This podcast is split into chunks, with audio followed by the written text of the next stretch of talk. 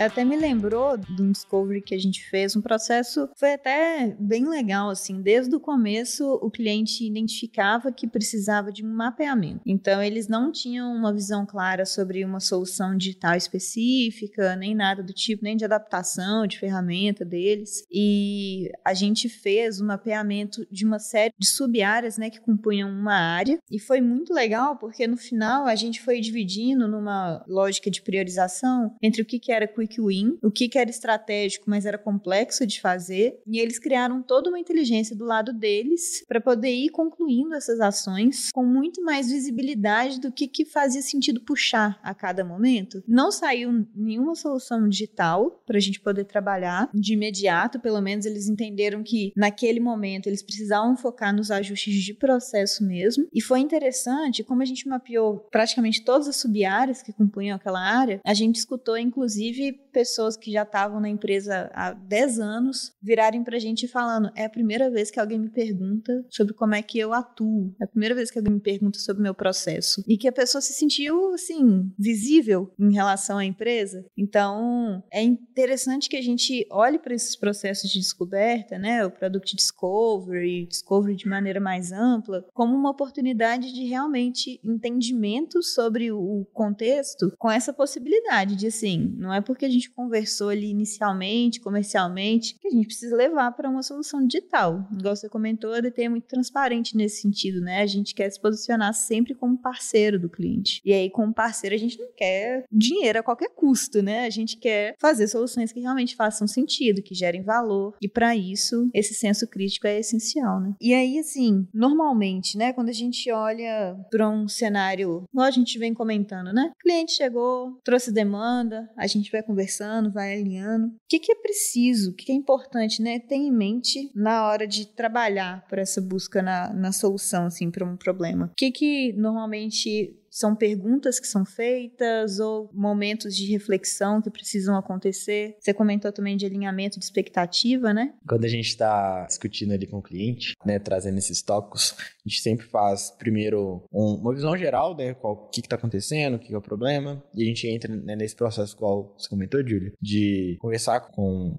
as pessoas, entender, dar visibilidade para elas. E a gente cria principalmente, né, com as ferramentas de design, a gente consegue criar uma visão de quais que são realmente as dores daquilo. E a gente trabalha ali em qual que é o nosso foco em cima dessas dores. Muito mais do que necessariamente atuar em ferramentas, já partir para a parte de solução. Então a gente trabalha muito mais para o que a gente está precisando fazer, o que está alinhado com a expectativa da empresa. E a gente vai fazer, ligando né, nesse processo do, do discovery para visão de solução ali no final.